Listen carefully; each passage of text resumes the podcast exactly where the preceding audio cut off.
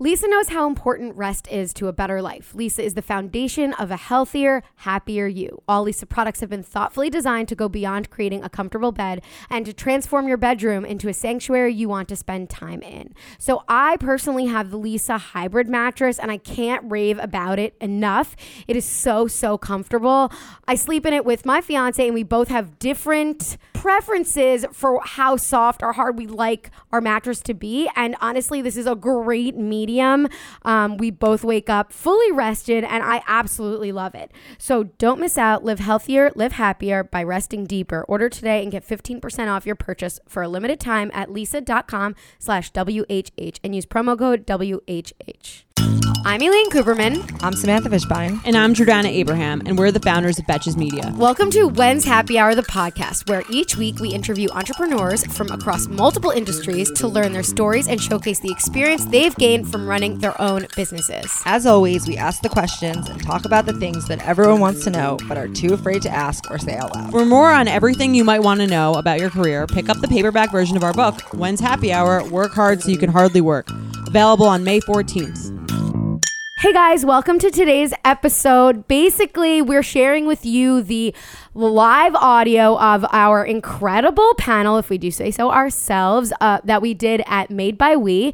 Um, it's basically we tell our story, we answer questions from the audience, and it was on. It was a really fun time. Do you guys agree? Yeah, it was Yes. great to meet everyone. It was. so re- you agree? You think you were really funny? yeah. I don't know if I was funny. I was just more so just had a good time. I just said funny because it rhymes. I with the know. pretty. I couldn't come up with another adjective.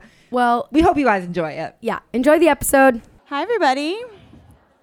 Uh, welcome to Made by We. For those of you who have never been to our space before, this is WeWork's first on demand space. So that means you don't need a WeWork membership to come by. You can uh, come and reserve your seat online or, or just when you show up for a minute, an hour, or for the entire day. Uh, we also have a partnership with Bluestone Lane, so you can order coffee or food right to your seat. And we have a retail space right in the front, so all of those products up there are made by WeWork members, and you can get a 10% discount um, off of any of those products that are on the wall tonight. We also, of course, have on sale um, the book by the Betches, which we're very excited because today um, was the the release of their paperback. Um, so cl- cheers to that. So please, again, put your hands together for Marisa, Samantha, Aleen, and Jordana.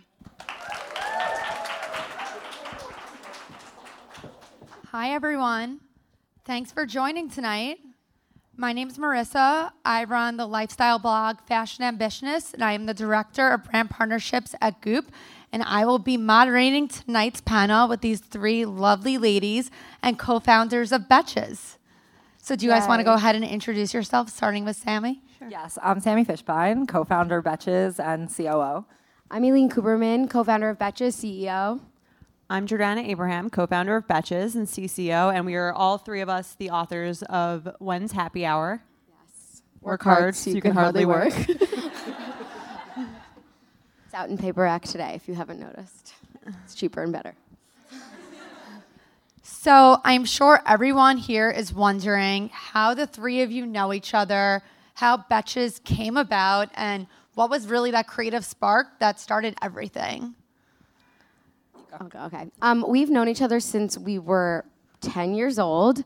Wow. Um, yeah, Jordana and I met at our fifth grade elementary school graduation, and Sami and I lived around the corner from each other, so we took the bus together in middle school.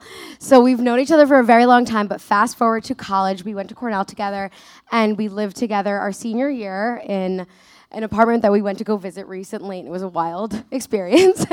um, but in that apartment, we started um, a blog called Betches Love This Site at the time, and it was anonymous, and we didn't think it would be anything. We really wanted legit jobs, and that's why it was anonymous. And that's, and here we are. I love that. Maybe, Sami, that's why I didn't know that you were the face behind Betches until a few years ago. We tried to keep it a secret, but we just couldn't couldn't help it. Couldn't stay out of the spotlight. Well, I'm sure everyone here is also wondering how Betches evolved from a blog slash Instagram account to a full multi-platform media company. So I would love for you guys to just walk everyone in this room through all of the platforms of Betches. Of course, I know Betches proper. I know that you guys have tons of books, podcasts, but fill us all in on everything Betches and how you guys have evolved. Um, so we started Betches, as you know, as a website um, in college, and for a while that was basically what it was. And we used Twitter and Facebook to sort of just promote the articles that we were writing. Um, and then we were really early to get into Instagram, so we got on Instagram pretty early, and we grew a really sizable following, which is which came to be how our audience expanded a lot. Um, and we from Instagram, we got into podcasts. We've written three books. As this is our third book. We wrote our first book in 2011, 2012. Um, we also have an e-commerce site, Shop Betches. Am I missing anything? Yes. Um, yeah, so oh, we have and a suite of nine podcasts. yeah, so we have a lot of content. That's amazing. I don't know how you guys do it all. You have 20 employees now. Yes, we have And- 20 employees. We have um, a bunch of freelancers, but our team works super hard. So when you say how do we do it, it's really how do we all do it. Um, we have a really lean team, but and we acknowledge how hard they work. You guys are amazing, and um, but we really could not do it without them. So And many of them are here tonight, so if you happen to meet them, you can let them know how much you appreciate their work. they are. yeah. They're planted in the audience. Secretly, this whole audience is just our office. No, this is more than 20 I'm people. kidding, I'm kidding. I'm sure there were a ton of sacrifices financially and struggles as you guys launched Betches. Can you talk some talk about some of your early struggles and sacrifices that you had to make when launching Betches? Yeah, so one of the things that we we were very we were very successful very early in the sense that the blog that we wrote went pretty viral without much effort on our on our accounts. Facebook pretty much did the work for us at that time.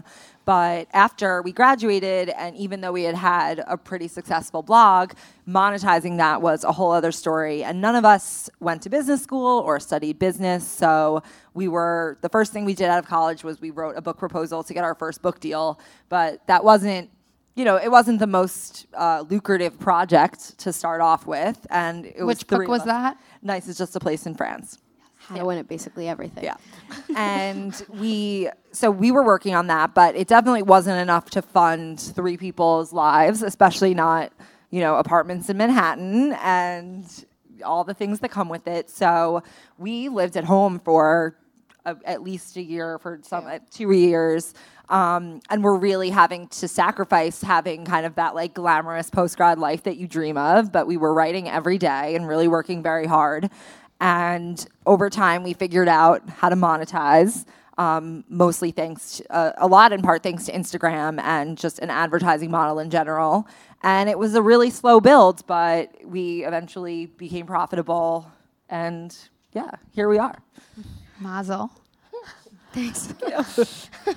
Do you guys ever feel like you're looked down upon in the industry because you're three young women and especially because your content is so freaking funny?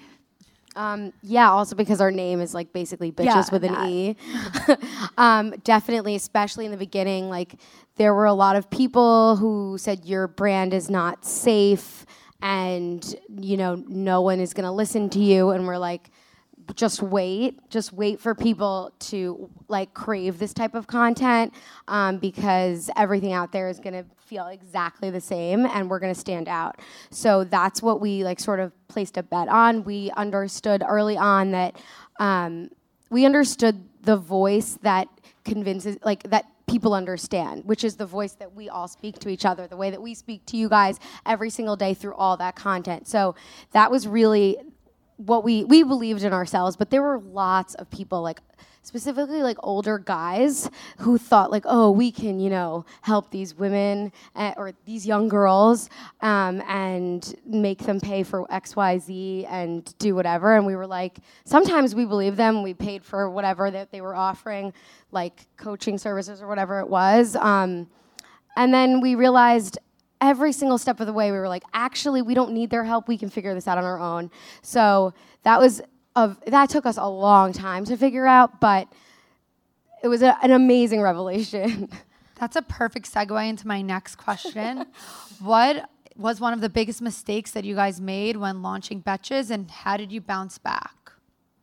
Sure. Um, so the for our e-commerce site, originally we had started a different one before the one that we started now. Um, and it, it didn't really work out because we didn't take have full control over what was being put out there, and we didn't w- when we saw what was being put out there, it was not something that we were like proud to attach our names to, and therefore it didn't really do very well. Um, so we wound up closing that down and then reopening shop what is now Shop Betches in what year? What year was it? 2015. 14. 14. 2014. yeah.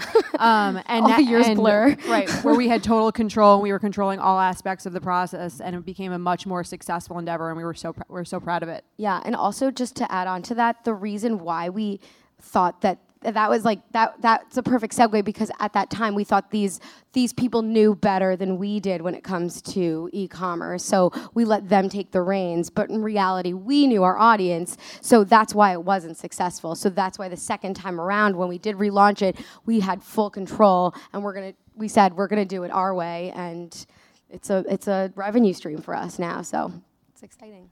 That's awesome. And starting a business with your friends, I'm sure can always be easy. How have you guys? It's clear that you all love each other and you've known each other since you were little. How have you cha- maintained that friendship along the way and put up business boundaries as well? Yeah, so I mean, there's as much as it is hard to work with your friends because there's there's fewer natural professional boundaries. There's also a lot of advantages in it, in that you really we really know each other. We really know what we're actually like, rather than when you go to an interview and you're like, my biggest strengths are like this. Like I actually like no, like I actually know what their biggest strengths are. too much. and and we can be a little bit more honest with each other because like there's really no fooling us. But at the same time, that can also be hard because you because of the lack of professional boundaries you, you might have a conversation not in the way that you might have it if you didn't know your co like if you didn't know your coworker very well. Um, but over time i mean i think that we've all gotten more mature more and we've grown into ourselves as individuals to be totally honest with you. And i think we have been able to be a little bit more rational less emotional about certain things and I think we also, at some point, we used to just talk about work all the time. Like there was no, there was just like a flow all the time, whether we were working officially or we were not working officially. But we really do when we are hanging out in like a, a just a personal setting or with our other friends, we try to put up a boundary. Like we're not going to really talk about work in this situation. That's great advice. A bit more advice that I'm sure everyone here may be interested in learning is Betches, at first, you guys were just students at Cornell. It was your passion, it was your side hustle from your grades and your studies. How do you recommend people in this room go about igniting that fire and that passion and turning it into their full time job and career? Tell me. Um, I yeah, I feel like you shouldn't quit your full time job until you know that you have you have something that is definitely worth quitting for, um, and that in itself is a hard distinction to make. I think when you literally have no time left and your and your side hustle is taking up literally all of your time, and you think that this could be potentially lucrative, I think that's when you do sort of switch it. Um, but it's also important to say that just because it's your passion doesn't mean that it's necessarily like your career destiny. Um, a lot of us are passionate about things we might not be that good at, and I think the important thing to realize is is that is like is this where my skills align? Is um, like I use this example sometimes not that it really applies to me but like for example knitting like if you're just really like you love knitting but like you're just not that good at it i don't know why i use this example i just can't really good at it, but you don't have. but like- maybe you could start like a really profitable knitting business on Etsy, but if you weren't good at it, it wouldn't be that great, you know? So keep it a hobby. And also it's important to know that once it becomes your business, it, you don't like really love it as much. It's a different type of love because you really have to work at it every single day. And there are so many ups and downs that come with that. So I think that's also just like important to know all of the things before you decide to jump into something that takes you away from your full time job. Also, you should probably have like three months worth of full expenses in the bank before quitting to pursue something else. Maybe Right. more. I mean, yeah. To to add on to that, when we started, like we said before, like when we started Betches, we were right out of college. We had really like nothing to lose. Um, and I think the if we had started it when we were older, who knows if we would have even done it, just because there were so many more barriers. Um, you know, we didn't have we could we had the the opportunity to live with our parents, live at home. Some people don't, don't have that; they have to support themselves right away. So for us, we were fortunate in that sense, in that we did have people to support us, and um, there was there was less risk than if we had been, let's say, had families of our own to, to support and take care of. This episode has been sponsored by Third Love, our favorite bra company that we talk about all the time. And I'm again wearing their bra. Is it because I wear the same bra every day, or is it because I just love them a lot? I think you just love them a lot. yeah, you're right. Third Love has more than 70 different sizes, including their signature half cup sizes, which is really amazing because it makes sense. We all don't have the same, we don't all fall into like four different sizes. Literally, my left is different than my right, Yeah. right? Yeah, My left is maybe your right. that I think not just She's staring just, at my just boobs now. Look, just But the point Yeah. is, is that Third Love embraces that, and they really understand women, and so they have this amazing Fit Finder quiz, so that helps you find the exact, not only size but shape of bra that's tailored to you. shape is more important than size. Even Apparently, yeah. Yeah. So you do this quiz. Over like 12 million different women have taken this quiz to date. And it's really fun. Who doesn't love a quiz? And at the end, you kind of like learn something about yourself that you might not have known. like your bra shape. The best thing, actually, which I have definitely done, is they have a 100% fit guarantee. So every customer has 60 days to try the bra. And if you don't like it, if it doesn't fit, if it doesn't fit your lifestyle, you can return it. And they're dedicated to f- helping you find what actually does fit. And what they do with that other bra that didn't fit you is that they wash and they donate it to a woman in need, which again, like, is really my favorite. And we've done, we've met, talked about Third Love so many times. Is always my favorite thing to say about them. yeah, we love when companies donate something when you buy. It just makes as a result of sense. you buying. It It, does make sense. sense. Right, we should all be giving back. Okay, so Third Love knows there's the perfect bra for everyone. So right now they're offering our listeners 15% off your first order. Go to thirdlove.com slash WHH now to find your perfect fitting bra and get 15% off your first purchase. That's thirdlove.com slash WHH to get 15% off today. So, for a lot of us in the room, including myself, work life balance is everything. I work at Goop where we have a full two weeks off in August where the company actually shuts down. There is nothing that takes place that week, everything is pre scheduled. And I have a CRO that tells us not to send one email on the Good weekend, which is pretty awesome. Um, so for me, when looking for a job, I try finding a job that has a work-life balance that I respect, that's about mindfulness, and a, that really encourages their employees to take care of themselves first. So for Betches as a company, what are you guys doing to encourage your employees to have a great work-life balance, and what are you guys personally doing as well? So I guess we- let's start off with the company first. so as a company, we have summer Fridays where summer work from home. Quickly Fridays. approaching. Fridays. Did you guys just find out about that? yeah. Um, so we have summer Fridays. We also let our employees work from home when they want, they can, and and want to. Like when there isn't, when there's, let's say there's not something they have to do where they have to be physically present, or you know, if like they're working an event late, or they have a lot going on, and it might be more productive to stay at home and work. We totally are for remote working. Um, and I mean, I think we try to be like pretty open with people like if they're struggling with something or feel really overwhelmed that you know it's okay to, to take a break to take it easy to kind of like catch up for yourself um, and then for ourselves it really i mean it really depends. I feel like i try to sometimes unplug for a few hours on the weekend. Um, i don't know. But like i'm always on like instagram or twitter so i don't know. Maybe i should work on that. Yeah, I don't. I mean, I just I don't really see it as like just like a like your life is constantly in a balance. Like my life is never in a balance. So it's it's I think you if you have to look at it as a whole, like over the course of a long period of time, do you feel like there was a balance there? Um, I think it's okay when you have work, work, work, work, work, and it's like a high season or something like, and work is demanding from you.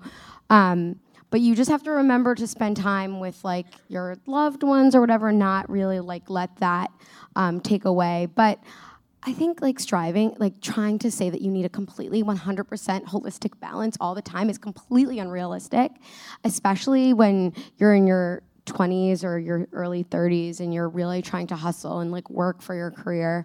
Um, and yeah, I feel like the when we accept the fact that it's not in a balance, that's when we get to like make time for ourselves. Because a lot of the time, I feel myself like stressing about the fact that like I'm working, like I have too much going on. Um, but then really, when I organize things, then it's like, oh, it's actually not that bad. We have a whole chapter on work life balance in the book. yeah, Yeah. it's paperback now. That is All of it. available. Speaking of chapters, you also have a whole chapter, I believe, on managers, how to deal with difficult managers, micromanagers, simply mean managers, and some. And one of my personal favorites to laugh at is the lazy manager, where you're picking up all of their work and barely getting any credit. So, any advice that you could give this crowd, but beyond buying their book? yes, there's also a chapter on this in the book, but I'll give you a summary. Beyond. Um, so, I mean, I think the biggest thing, and having not really personally been managed by many people outside of internships, something that I've realized is that your manager is just a, a person. Like, they're just a human being. They have the same flaws and lackings and emotional t- hang-ups that we all feel about one thing or another and realizing that this person is literally just a person and what they're doing is not it's not personal. It's it's just their own shit. Pardon my words that they're ta- that they kind of are taking out on you, and that learning how to learning how to deal with different personalities is sort of just a fact of of life, whether it's in your personal life, whether it's in your romantic life, whether it's at work. And this is just sort of kind of, it comes with the territory. Like, we don't all have the choice of what kind of person we're going to be working for. Because most of the time, that's not really what's driving whether you choose a particular career path or a particular job. So, I mean, I think, and this is very hard advice to take, and it's very hard to actually do. But the biggest thing is really just like, putting your head down and saying like it's not about them. I'm going to just do the best i can do. And i mean obviously there are managers that like cross the line whether it's like an hr problem or there's something just totally inappropriate. And in that situation you should obviously speak to hr and take the proper you know processes that that you need to. But when it when it's just kind of a personality mismatch and you don't like working with them it really is just a matter of letting your work shine, showing the results, and sort of learning how to navigate around this personality and remembering that at the end of the day, this is not the rest of your life and that it, you're going to get something out of this and it's going to make you stronger and better able to deal with things in future issues that you're going to have. Very well said. You can read more in the book. So, being in the fashion industry, the media industry, a lot of people that I know come to me for career advice since I have my blog. And a lot of the time, I find that they're severely underpaid compared to market value. What do you think a person should do when they realize that they're drastically underpaid and undervalued? And what's the best way to approach their manager or, let's say, the CEO of the company asking for that big, big promotion? Right. Um, I think we, I mean, people obviously, we have a, a staff of 20 people, as we said. So people are um, asking us for raises frequently or asking, or we're negotiating salaries often. And what we found is like that if someone comes to us and they have a really good case for why they should be making more money that is not nothing to do with their personal lives, it's not because I want to move into this apartment or I want to get this thing or I feel like um, just things that don't have anything to do with their work. Those are the weakest arguments for us, and things that are like if you that that show research into the industry and show this is what someone who's at my level should is making at other jobs, and this is why my this is how much my work has impre- uh, sorry has increased like the revenue of the company or sort of just like hard facts that you can point to that show how valuable you are to the company. For us that's always like the best case um, and that makes us want to compensate the person because they've made a really good case for themselves. You also talk a lot in the book about just your overall etiquette in the office. And something that I personally struggle with is my laptop. If my laptop's in front of me and a client emails me, I'm going to want to respond. It's that's my job. So where what how what's Betch's um, point of view on laptops and meetings? I know that you mentioned phone downs, I believe, phone down in your book, but what's your thoughts on all of that and this new always on I mean, culture? Yeah, sometimes I mean I think it's just like you really have to read the room. If if like it's a meeting that requires like f- full attention, if you're really there to be there, sometimes you have to you go to meetings just kind of sit in the back to show your face.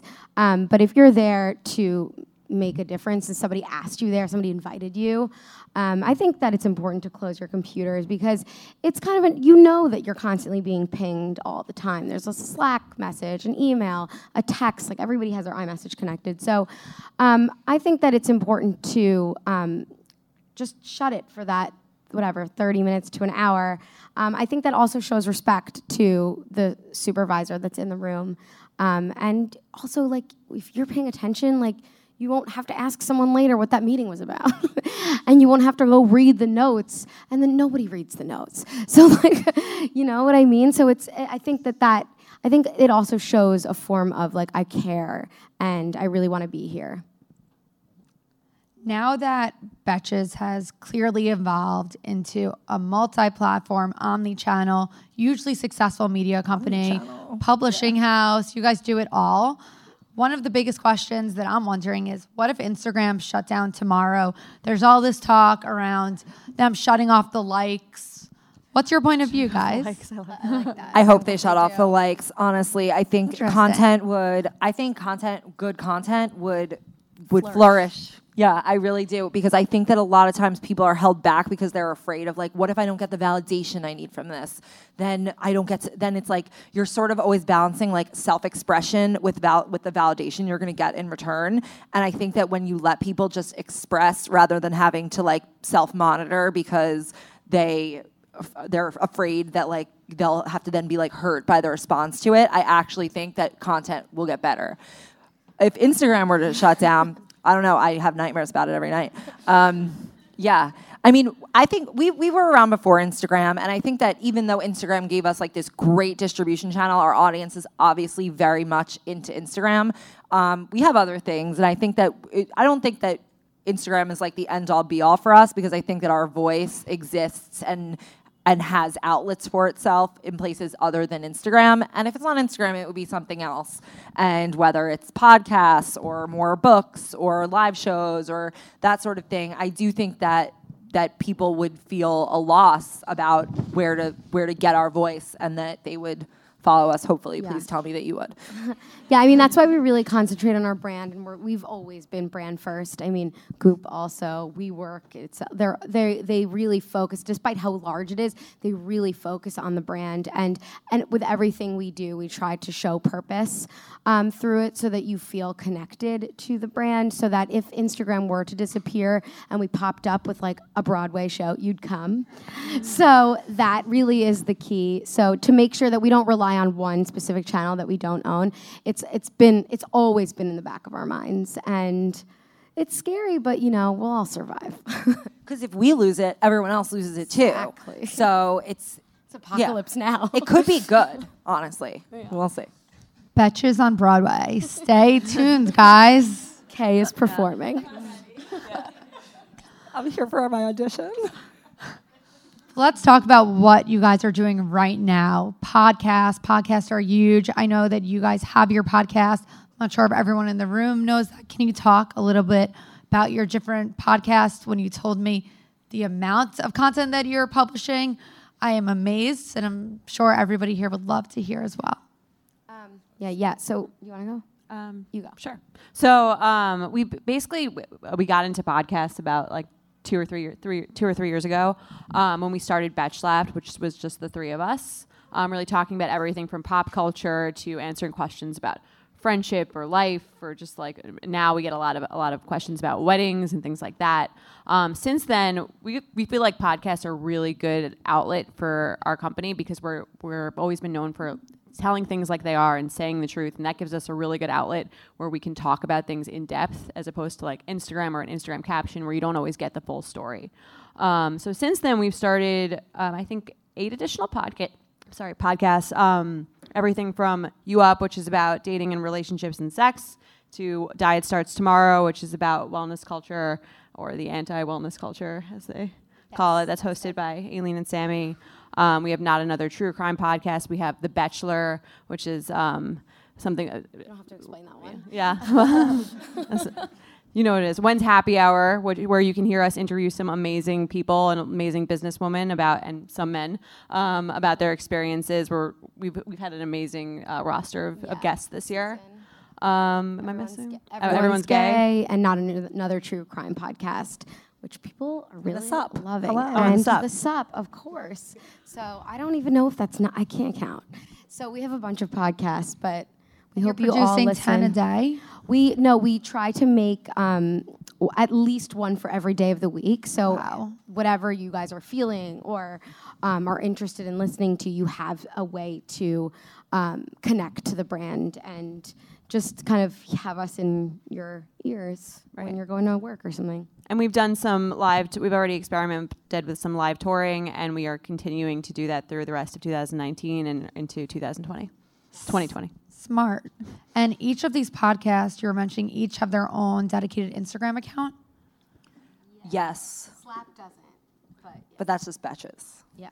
or us. And do you have people dedicated to each platform or does everybody walk, work across all of them? How does Yeah. that work? So that's something that's actually in flux a lot because we're constantly hiring new people, moving people around. But at this point, we're trying to have at least one person officially dedicated to either at least one, potentially two, or in some cases three Instagram accounts. But it's really a lot of work, and all of them are so distinct. I mean, they're all obviously betches, and they all have like the betches feel and vibe, but they all are such specific areas. And we hope to we we really found that we've built we brought in such a more loyal audience from this because people are able to touch the brand in a place where they're personally interested. So if they are personally passionate about wellness, they can follow Diet Starts Tomorrow within Betches and have just something to be more attached to. Yeah, I'm obsessed with When's Happy Hour. It's so good. The career boss. So, on that note, where do you guys see the company in three years, five years, even 10 years? Like, what's next? Oh we don't need to think about 10. We'll stick with five for now. I mean, I think that no matter what we're doing, no matter what type of content we're tackling, the world is going to change so much whether it's a different platform, whether we move to a different type of product, whether we're providing for our audience in some sort of way that is not available yet or not even like within the realm of of what exists now in, in 2019. Um, but we really always are de- we're really what we're really dedicated to is the mission of giving young women like ourselves a place to really show that they're understood, somewhere they can relate to, to understand that we get you, and to give you somewhere to relate to yourselves, to your friends, to your romantic partners, and to the world in a way that is really authentic to what we all want. So, however that manifests itself. Yeah. Well, we just launched Ship, a dating app, um, and we're really excited about that. We just learned that it's officially the fastest dating, a fastest growing dating app since Tinder, which is amazing. And um, we've already had a few success stories from it. So that's been amazing to kind of translate our brand into um, an app. And um, we have a TV show in development, and we're hoping to expand more in all the different types of mediums there are out there for our type of content. Tell us a little bit more about the dating app. What sets it apart from the other dating apps out there? So, um, Ship is is a dating app where your friends can find matches for you. So it kind of bridges the gap between people who are in relationships and single people. And I think the older we get, sometimes those people seem to be living distinct lives, and this really is a way to bring them together. Um, we also created the app so it could mimic the real life interactions we were having, and really just make dating a lot more social. So that if you're going going on an app, you don't have to feel like everything is such high high stakes. Like I need to find my husband or wife tonight, or with ship it's like we're having fun. We're talking about these these people that we're seeing on the app, and we're kind of like helping each other. That whole like it takes a village mentality, um, and it really is kind of just we wanted it to be a more social, fun experience experience and not super high stakes and isolating. I love that. Yeah. So, what is the hardest? What do you guys think is the hardest part going from managing yourselves to managing a company of 20 plus people?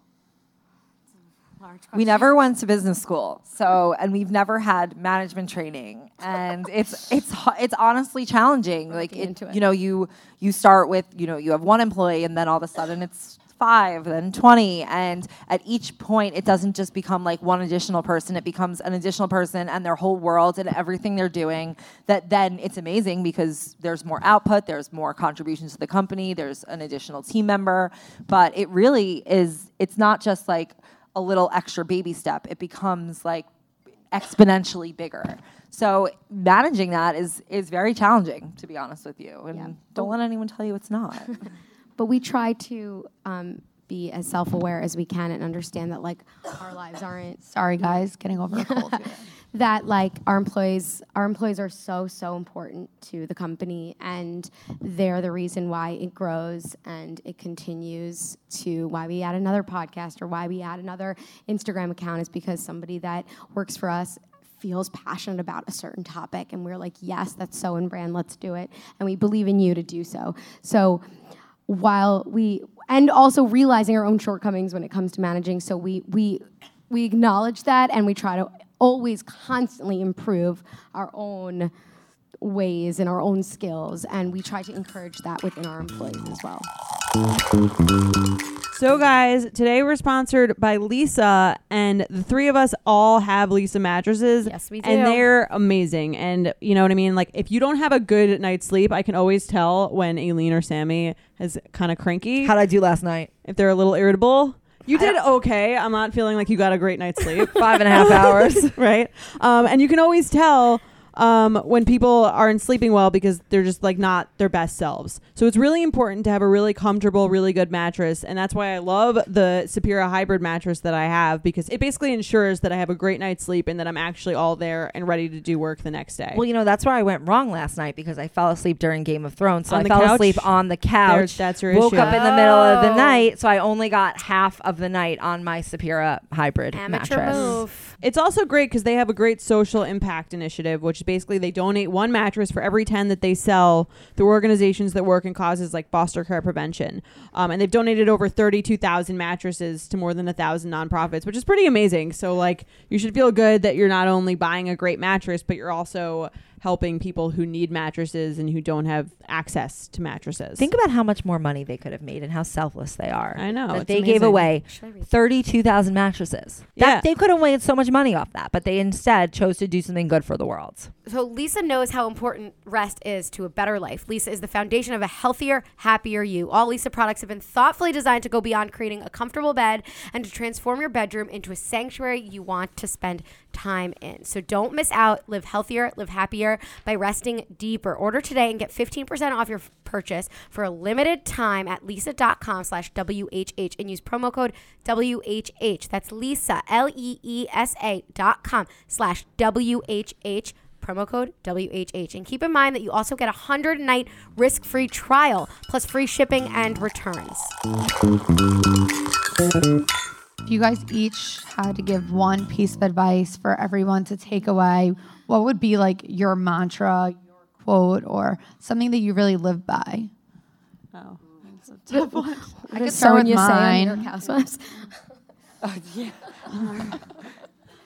Go to therapy. That, love it. Yeah, it might help. Funny. yeah, no. I think yeah, I think that. But That's what- yours what- too? Well, what that really means is just like know yourself and know what you're good at, and the way to uh, therapy is a great path to, to getting there. yeah. Um, so lame. Work hard. but really, you can hardly work. Like, She would so, say that, so you can hardly work. I know that's true, but like, especially with our you know generation, mil- mil- millennials, we get a lot of flack. Is that the word? Slack, flack. I don't know words. Um, I wrote a book though. You should buy it. Um, um, for not working hard. But I, I think that I, I think that's bullshit. And I think that we do work really hard. And it's so, so what we care about the culture of a company that we go to. So what we give a shit about the perks, whatever. You know, we do work hard. And I think that um, as long as you just stay true to that, and everyone has their own career goals, and really understanding what you like and where you want to be in however many years. Ten years is too far. Um, but really trying to stay true to that, I think it's okay. It, it, that, that's what you should be listening to rather than what somebody's telling you what you should be doing. What was yours? So cheesy. Hustle and heart set you apart. Do you, you have had that on your wall? it's in my den. oh, okay. Yeah, under my TV, so I see it every day. Live, laugh, love. Wait, but what does that? What does that mean? Hustle and and, you and- need to like just hustle, work harder, be the hardest working person in the room, but also be the most passionate about what you do and most passionate about your job. For me, I never would ever take a job working somewhere that I didn't feel passionate about. For, I, for those of you that don't know, I work in advertising, brand partnerships. I started my career at Elle. From Elle, I went to InStyle. From InStyle, I went to Who What Wear, then to Goop. So fashion, like lifestyle, wellness, it's something that I'm really passionate about. And that just it makes my job easy. It makes going on meetings easy. It makes talking to my clients easy. So when you put the two together, I just feel like you're destined to succeed. Like I would never go work at, at no offense to anyone that is there, but at Golf Magazine, I'm just not passionate about it. I'm sure I could sell a program to someone at, at Golf Magazine if they're still even around, but that's not something that I'd want to do. yeah. We were listening to that podcast um, with Oh. Kara Swisher. Oh, there's such a good thing from there about work-life balance. Okay, Yeah. this this podcast, Recode Decode, hosted by Kara Swisher, she interviewed her other podcast partner, Scott Galloway. Yeah. And which part were you going and, to call it? and 'Cause I the different part was is that like what I was saying before is like just because it's your hobby or passion doesn't mean necessarily that that's what you should be following even though but once you realize where your skills are you become passionate about what you're good at because you are good at it so like those once you work harder and harder at honing in those skills you start to become really passionate about it because they start to come together so in the it's, you, you it's it's a long we have a long lives you know Hopefully. and you, throughout that we we learn what we love and we learn what we're good at and we start to tune out all the bullshit and i think i think that's that that's the message Love it. Something else he said in that podcast, that particular episode, was that he also says that work life balance is also a myth, and that if you really want to be extremely financially successful and you're starting from nowhere, let's assume, um, that you that to think that your 20s and 30s are going to be some sort of like two weeks vacation, two weeks work, two weeks vacation, two weeks work. That's like not going to happen. And that you really, to be extremely financially successful, you actually have to really spend those first 10 to 20 years of your career like really, really pushing it and pushing yourself very, very hard. And part of that means like finding balance in the off time that you really have like a full life when you aren't at work so that you can full of you know real relationships that are fulfilling that give you energy that don't suck the energy out of you that you have friends that are supportive and make you help you understand yourself better help you become more of who you are and who you would like to be and that that's the only real way to balance yourself is to make the most out of the time that you do have that you're not working Amazing. Should we open it up to questions? yeah let's do it ask us questions Don't be shy, guys. yeah don't be shy pretend it's an instagram thing yeah and i'm in an airport i have nothing to do yeah. okay I'm not prepared. Hello. um, what advice would you give young female or just not even female, but like young entrepreneurs who are still in school, but like thinking about or starting a business, starting to write a book, starting their own ventures? Like, what do you have uh, for advice, like for the Uh-huh. young crowd? so if you if, if this is not something that you've started doing i think that so something we actually interviewed the founder of SoulCycle and partner at WeWork, Julie Rice, yesterday on for an episode of When's Happy Hour podcast that's coming out, I think, next week. Mm-hmm. And something she said really stuck with me, which was that if you really feel like you are an entrepreneur or you are a writer or you are whatever it is that you might fe- maybe you want to make movies or whatever it is that if you really feel like deep down like you can't help but create these things like that there's even though it's hard like it just you feel like the world won't be okay without it like that it's a calling for you that's i think kind of the number one thing to ask yourself to set out on a path. If you, because if you feel like, oh, maybe I could like start a business and it's sort of just like this thing to save you from boredom, that's probably not going to be successful. But if you feel like, I am meant to start a business, like I am, the world needs my business. That's like, me. Yeah, yeah. Then like, if you really feel that way, like that should be like your first question you ask yourself, and then that should propel you to to say, I can do it. Yeah. So like, where do you start though? Like, where did you guys start? Right. Like, how? Just do something. okay. Like, just make something. Thanks. Just do it. Just do it. just do it. We made that one up.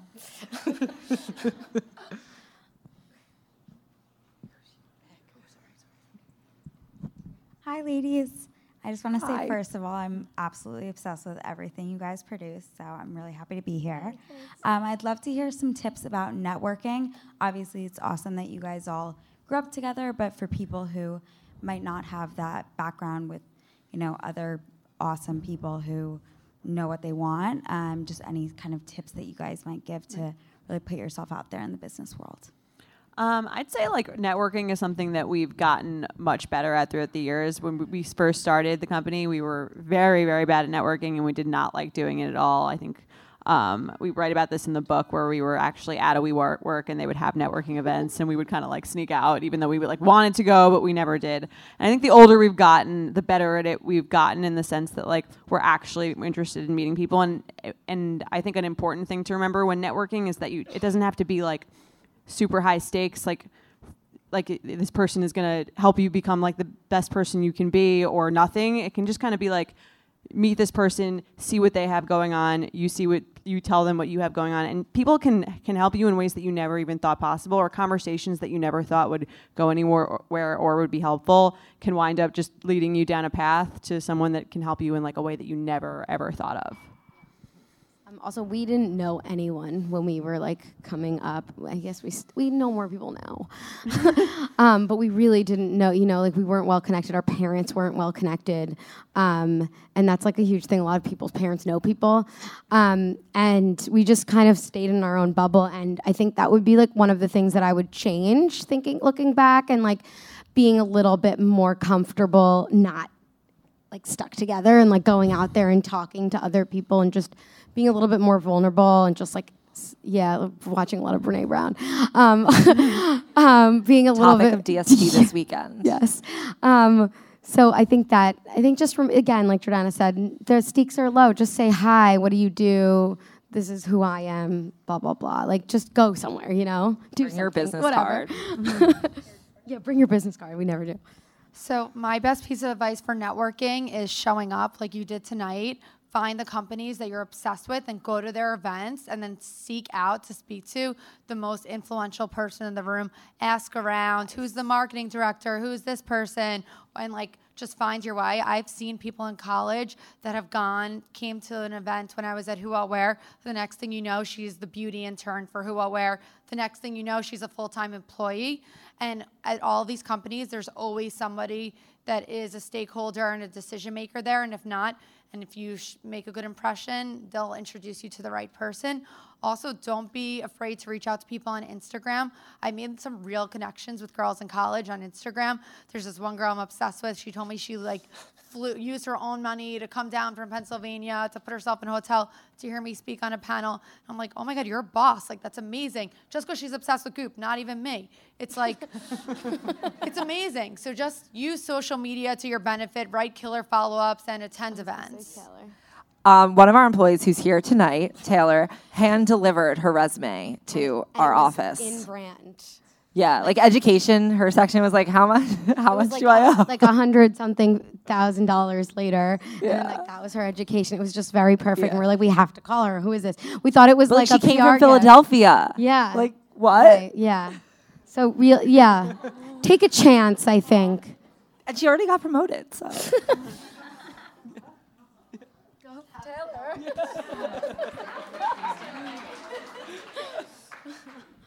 I have the mic. Hi. Um, big Oh. fan of you guys, especially the podcasts. Um, and I've been, I think I'm the same age as you ladies in like college or whatever. And so I've been listening or reading your content since then. Um, and notice that your voice has changed and evolved, obviously, over the years.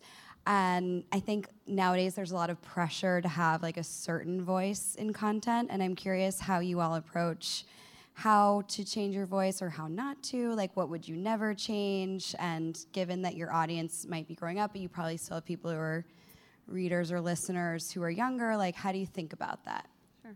So a lot of our content has gotten a lot more mature. I think you can tell that from looking at our thir- our first book versus looking at our third book, um, and that's honestly because we've gotten more mature, um, and we've always written about like things that we know, and obviously like the times changed. We've gotten older, and but one thing we always want to keep consistent, the thing that we always have been adamant about keeping consistent no matter what else we're changing is that we're always trying to say things that people are thinking but not saying out loud and we're always trying to expose like the truths about things that we feel like are right that, that exist and and speak to women the way that they're speaking to each other and just bring an authentic voice to like the women of our generation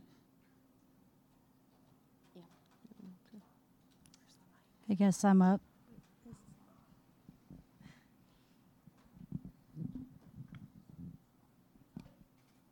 Hello. Okay.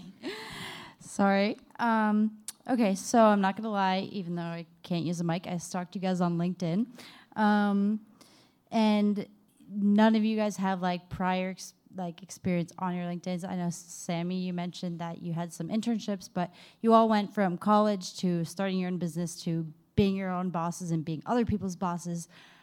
How did that happen? How did how did you learn to be a boss? How how do you do that today? Still learning, honestly. Still on the like honestly, it's really just a question of being on the job because even if you even if you go to business school, pretty much what you're learning is all theoretical. And I think that even though we don't have that kind of experience, I think that it really is a process of just every day there's a new experience, there's a new challenge to face, and then it's like, how do I deal with this? Okay, well, things that I've tried in the past have not worked that well or they have worked. So if they have, we'll try that kind of approach again. Or if I mean, all the every anything everything that happens is really so individual that it's I don't think we've ever had the same challenge like quite the same more than once.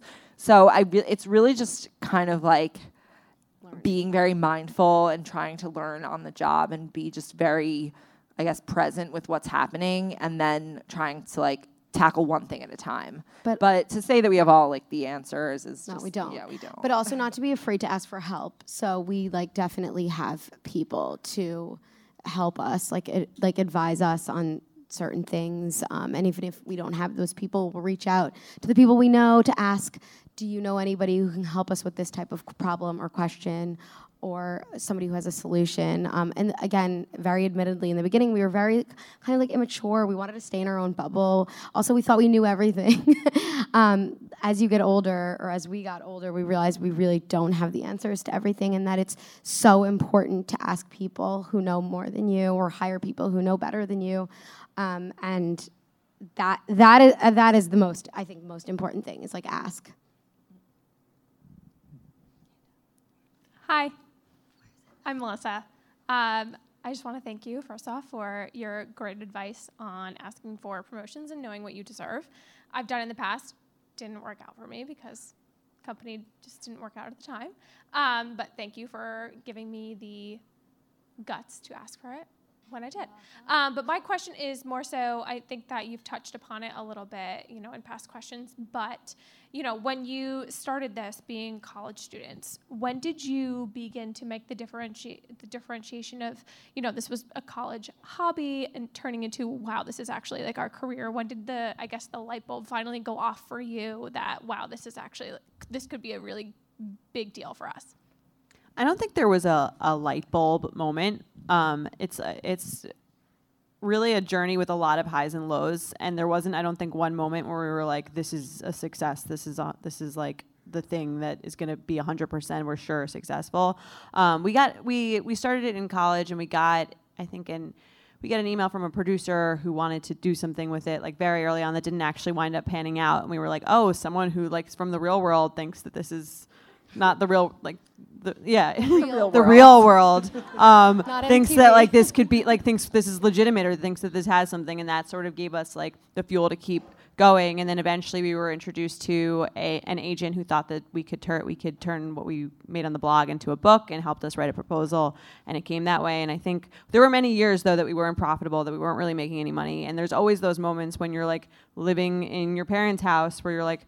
I don't know how long I want to do this. Like, I'm not sure how, I'm not, sh- is this ever going to be successful? And like, there were little, there were always like little benchmarks, but there's, I don't, I wouldn't say there's like a light bulb moment where you're like, this is it. Yeah, I mean, there what there was a point where we were like, okay, we have to go 100% all in, make this a business. Um, that's when we decided to go get a WeWork and like go, go to an office.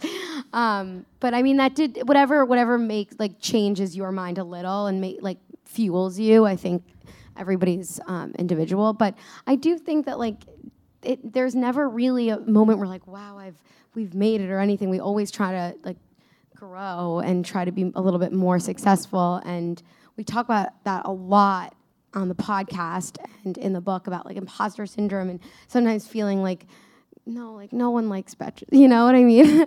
um, but it's just it, it, it's like a slow. It's like very slow, and and it the company grows with you, and yeah. I don't know. Yeah I, I this is something i think about a lot. I think that like especially in this instagram world you look at everyone's highlight reel. Obviously that's not that original of a thing to say. We all are aware of it. But i think that what it the in, the the injustice that that really does to all of us is that we all think like it's smooth sailing for everyone. Mm-hmm. And once they have that or this person has this accolade or whatever that oh they must just be like great every day. Like that's not at all it. Like i think that all of us struggle with our own things both personal as a group as a business. And to think that we, we've we've spoken to so many people who are entrepreneurs who have started their own businesses and they all say the same thing. They all say that they have these extreme highs and extreme lows and that it really is just about sort of weathering the lows and just like ex- realizing that it's it's work. It's not a vacation and it's not going to be this great thing all the time and that most of the time what you're doing is solving problems and facing realities that are unpleasant. Um, and I think that that is just sort of something that we all have to kind of come to acceptance with and realize that even things that might look amazing or seem amazing that there's so much more going on there and that it's it's not like there's an end point really. So, yeah, that sucks, I know. Today's episode has been sponsored by OpenFit. OpenFit is bringing you something new that makes it even easier to never miss a sweat session. You don't have to commute to the gym, and the workouts can be right in your home. We love working out at home. Love working out at home. It's so much faster, more efficient. You can jump right into your own comfortable, amazing shower. And they have the most amazing trainers and classes. Open Fit classes are led by some of the most effective and engaging trainers in the world. You can sculpt your body with Andrea Rogers, founder of the worldwide sensation Xtend Barre, or you can get in crazy good shape with Hunter McIntyre, who was named by Sports Illustrated as one of the top 50 fittest athletes. Yeah. So I'm trying to be one of those, but like I'll probably never get there. Yeah, I- Um, I mean, but I, I- will get close with Open Fit. I love Open Fit because um, because you can look at it on your computer or your phone or wherever you are. So I went. Um, I was visiting a friend. Like I was visiting them elsewhere, not in a home. You're being very sketchy I about where you I- were. I went to uh, LA and I visited my friend, and she didn't have a gym in her apartment. And so what I did was I went on my computer. We wanted to work out. Both of us. We felt like we drank too much the night before. We wanted to work out. We didn't want to like go pay so much money for a class. So we like opened our computers, signed up for like one of these classes, and I literally sweat so much after that it felt great. So it was like the experience was awesome. It just like we didn't have to go through all this process to make ourselves eventually realize we don't want to work out. But really you just you get you open it and you it's open fit. You open it and you work out. You open it and then you get fit. And then you get fit. So, OpenFit has changed the way we work out. And with our code WHH, you can join us on our fitness journey personalized just for you. Again, use our code WHH and start using OpenFit for your journey to a healthier, more fit life. Right now, they're having a 30 day challenge, and our listeners get a special extended 30 day free trial membership to OpenFit. And all you have to do is text WHH to 303030. That's 303030. You'll get full access to OpenFit, all the workouts and nutrition information totally for free for 30 days. Again, just text WHH to 303030. This is the last question. Hi. Huge DST fan, among other podcasts. Um, my one question for you is I know that you, have, you guys have had so many accomplishments over the years, but what is for each of you your greatest accomplishment that you've had as a company?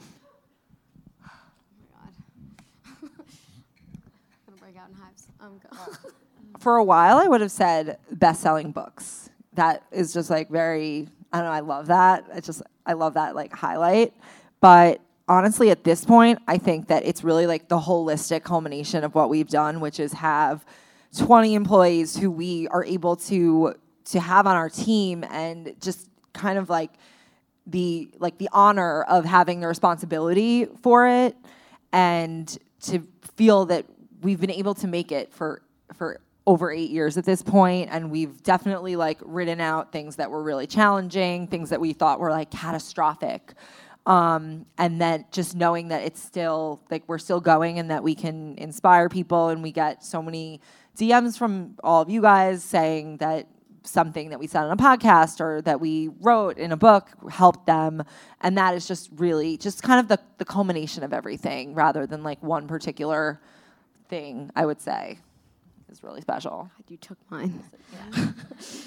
Um, yeah, I agree. no, I mean, I a lot. I, I'm going to be hundred percent honest because that's what we do here. Um, we, it's really hard to feel um, accomplishment unless you see it validated externally. So, like through press, no, I'm serious. Like when we get a piece of press, that's why our PR team is so amazing. But if like just uh, if somebody writes an article about you, it's it allows us to step back and be like, oh, that's great. Like they appreciated our work, even though we know we pitched it. Um, but I think that that like I'm being hundred percent honest here. Um, that has felt really good. And Sami took mine, so this is second. Um, all but i'm going to just repeat what she said. All of your guys' dms every single day to all of our accounts when you say x whatever you said made me go and ask for my boss for a raise or whatever you you said you wore a sports bra in a workout class so i did that. That like changes my whole day. So that to me is the major accomplishment. Forbes 30 under 30 was cool. I literally forgot. But yeah. how did i forget about forbes well you because it happened Yeah, I This think is what I mean. I'd echo those as well. Um, but I think it's really just the uh, like holistically again, like it's the it's the ability to be able to come into a, uh, to work and to talk about things that you care about, that you're passionate about, and to be like be able to be like really honest about them, and they're to to work somewhere where like that's your job is to have that outlet, um, and that's just a really cool thing. I think that um, a lot of people don't don't get to do. Can we let this girl answer a question? She was literally raising her hand the whole time. I feel really bad. What do you Yeah, yeah. Um, no, I was just curious. I am someone who like down there road is trying to figure out, you know, like with branding myself because I do at some point, you know, would love to start my own business and trying to figure out what that is. But like I have pieces of whether it's a public Instagram page or like I built my own website and stuff, but I am finding myself struggling. Like, like what tactics do you guys just like with branding least starting to like really? What was like your turning point when you started doing that and seeing more people so this isn't for the Betches brand, but I will say Kay once said to me that the reason that she thinks her Instagram grows so fast is because you know exactly what you're getting when you go to her page. Like you know you're getting like bachelor and memes and like portrait mode photos with a Huji filter. Like so you, so like you know like like you know what you're getting. So and and a honestly after she said that, I like really started thinking about, oh that is what what a brand really is. So I think asking yourself what what are the things that like have always excited you? Like have you always been into like sports or have you always been into like psychology? And whatever those things are is trying to like really show who you are as a person and it doesn't work if you're like trying to work backwards and being like I want to be like Lisa Rinna. Like I don't know. Like it doesn't work if you're like, how do I Strong brand. strong brand. She has a strong brand. So so if you're starting like, oh, I want to be that, but I think starting from the beginning and being like, wait, like what is like young me inside really like and like yeah, no, it's really a thing. And right. yeah. And like what really excites me, what has always excited me, and then just like showing it to people, I think is the best thing because the people who are like you, who have the same interests, will be drawn to that and they'll be like, oh, like same. I, I want to be like this girl or I want to follow her because we're similar. And just just like sort of embracing like what that really is rather than being like, I'm going to try to be like this person. And I think that's really, and then just being confident about it, which sounds so easy when I just say be confident, but like it's not. I know. Yeah, and don't try to like just to po- post things because you think people will like them. That might go away in the future. um, do it like just as a self-expression. Also, the Instagram aesthetic is dead, so there's a lot of things in our favor now, um, despite the saturation of Instagram. But I think like as if you're true to yourself and ask for feedback, like another Brene Brown thing. ask ask people like Sami said, like that you know that you know might like what you're doing. Ask them do you like this? What do you think of this? Would you follow me? And be like be open to that kind of be open to criticism. But don't ask someone who's judgmental just to be judgmental. Yeah. Like ask someone who you think is fair judgmental. Anyway. All right. What now? Thank you. Thanks so much. Thanks for listening to When's Happy Hour. Pick up a copy of When's Happy Hour Work Hard So You Can Hardly Work, available in paperback now. Betches.